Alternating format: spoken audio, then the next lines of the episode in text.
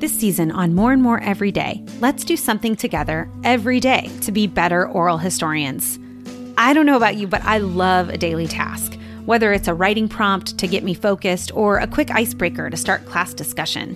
I love short, easy challenges. That's why this season's ten-minute or so episodes will feature experts, like-minded colleagues, resources, and things I'm learning along the way.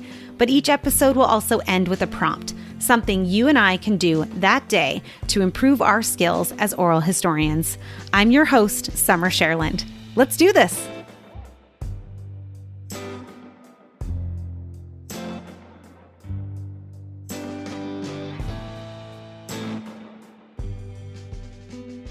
Welcome back.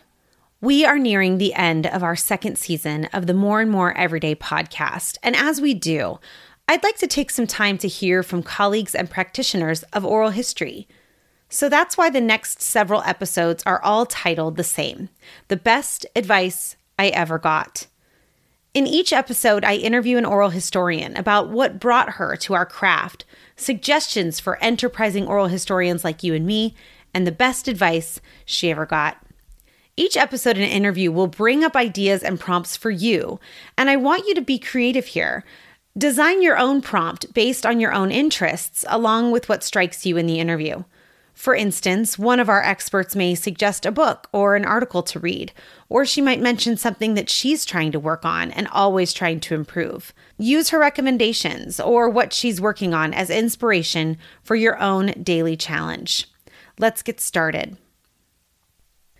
Today we check in with the incomparable Claytee White, the inaugural director of the Oral History Research Center for the University of Nevada Las Vegas Libraries. Claytee is also a longtime member of the Southwest Oral History Association and a past president. My name is Claytee White, and I am the director of the Oral History Research Center at U N L V. We're in the libraries, and we're supported by the U N L V libraries. Uh, so my role in that capacity is to collect the history of Southern Nevada by doing oral histories. And we do it in projects. So if we want to learn about the medical community, the entertainment community, whatever community that we're interested in, then we conduct interviews in that neighborhood, in that community. Fantastic. Thank you. And how were you introduced to oral history in the first place? So I was introduced to oral history because it is my life. So, so oral history came along in a way that I never expected it. Number one, I didn't know what it was. So in the mid nineteen nineties, I returned to school to get a master's degree. Didn't know what to do, didn't know where I was going, and decided that I wanted a master's degree in history. Wanted to study women, wanted to study African Americans. And when I joined the history department here at U N L V, they decided, after I'd been around for a few months, they decided that they wanted to start collecting oral histories here in Southern Nevada. The Oral History Research Center at that time was located at U N R. And it wasn't funded well enough, funded by the legislature, wasn't funded well enough so that they could spread into Southern Nevada. So the history department said it's time for us to do our own. I think it had a lot to do with a certain female professor joined the history department. And I think she pushed them just a bit in that direction. And so they decided, yes, let's bring in some people to teach us how to do oral history and allow anyone who is a history student, a faculty member, staff member, to learn how to do oral history. They will have to do it on their own time. They won't get any credit for it, but they won't have to pay anything. So I volunteered along with about six or seven other women, no men. And that's how we got started. And our first project was called, once we got training, we did a project called Women in Gaming and Entertainment. I was hooked. Yes. Oh, man, that's wonderful. Thank you. Okay. What is your favorite thing about doing oral history? My very favorite part of doing oral history is really to just collect the interview. Of course, it has to be edited. All it has to be processed.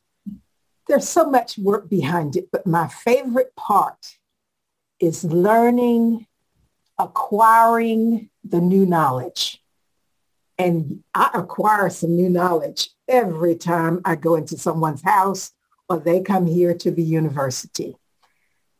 They tell us something that we don't expect, something we didn't know, something that surprises us, or just great history to take us deeper into the stories we've already heard.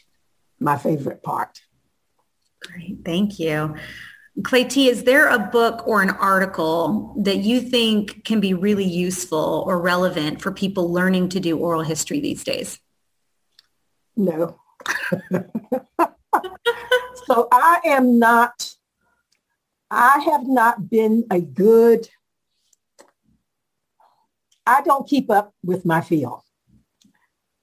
And it's not because I'm arrogant or anything like that.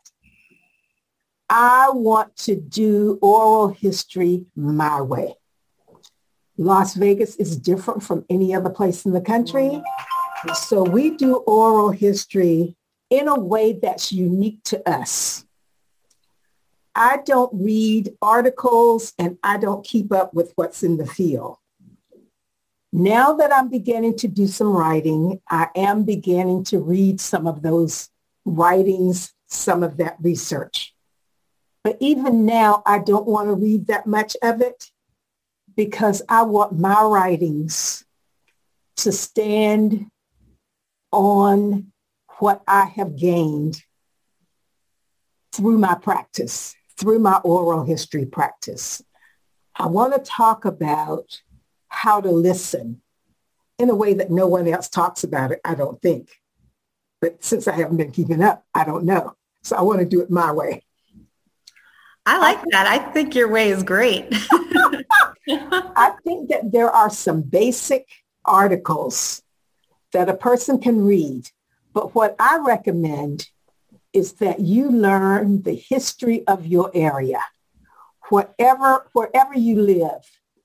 And wherever you want to be conducting oral history interviews, that's the history that you need to learn. And you need to learn it in a way that when you're asking questions about a certain topic, your follow-up questions can be rich because you know enough to ask them. So more, in addition to learning something about the craft, I think you need to learn history. And that's my concentration when I am training people in the field. Mm-hmm. Yeah, that's wonderful. Thank you. Okay. Claytee, in what ways has oral history impacted your life? Oral history is my life. It is my whole, it has taken over my life, period. So when I am not interviewing someone, trying to find the time to edit interviews, to train students how to interview, now I'm beginning to write and I'm beginning to think about it. And now people are coming up with all kinds of ideas that we can use oral histories in new ways. So I'm working with the College of Education here on this campus to help train alternatively educated teachers. So not the teachers going through that traditional method of learning to become a teacher, but that alternative method. So we are learning oral histories to interrogate their lives, to talk to them over food and wine, to interrogate them and to help them learn to think, to become critical thinkers, and to use that in their classroom work in a new way. We are helping teachers to become better in the classroom by learning to listen, by learning oral history at a level that they can use what we are helping to train them to do, that they can use this methodology in the classroom, but in a new way, not just questioning students, but using what we are trying to teach them in dine and dialogue arenas to become better teachers. Hmm. And oral history is the methodology. So oral history has just taken over my life. And I'm doing more presentations in the community, training groups how to collect their own oral history, and speaking about some of the projects that we're working on. So it has consumed me. I'm a walking oral historian in every facet of my life. You touched on it a little bit. Uh, what advice do you have to people who want to be oral historians? The best advice, I think, is to become a listener. And we have to learn to listen in a new way. Not just, I heard that person say that, and now, oh, is there a follow-up question to that? But learning to listen with our entire being. So I'm using the classroom knowledge I've collected. I'm using what I've learned in the field from everybody I've interviewed. I'm using what I read in the newspaper. I'm using the books that I'm reading now. We're doing lots of things with diversity, inclusion, systemic racism. I'm using all of that to be a better listener. And that is the major thing. You got to learn to listen. Great. Thank you. Claytee, what is the best piece of advice anyone ever gave you? And do you remember who gave it to you? Uh, I thought about this. The best advice I've ever gotten was from Joanne Goodwin. She said to me one day, just do it. I was talking about writing my thesis. She was my thesis advisor, and I had every excuse. You name the excuse, and I know I came up with it. She said, just do it. And I went home, and I started doing exactly that. I stopped making excuses. I just did what I was supposed to do. If there was something I didn't know how to do, I would skip that, mark it, go back to it later when I had more information. But I learned to stop procrastinating and just doing it. And sometimes I get, I fall back into some old habits, and I just learn how to do things in the now. Mm-hmm. Just do it. Just send that email. It's going to be a painful one. Do it. Just send it. Stop, stop questioning yourself. Just do it. So that was Joanne Goodwin. She doesn't even know. She was probably just frustrated. Doctor Goodwin doesn't suffer, you know, excuses. She just exactly. Wonderful. Well, this uh, podcast is meant to be sort of daily challenges for oral historians and students. And so we end every episode with a challenge. What's one thing the listener can do that day to improve? So the next question is, do you have a skill or technique or something affiliated with oral history that you're trying to improve lately? Because this will become our challenge.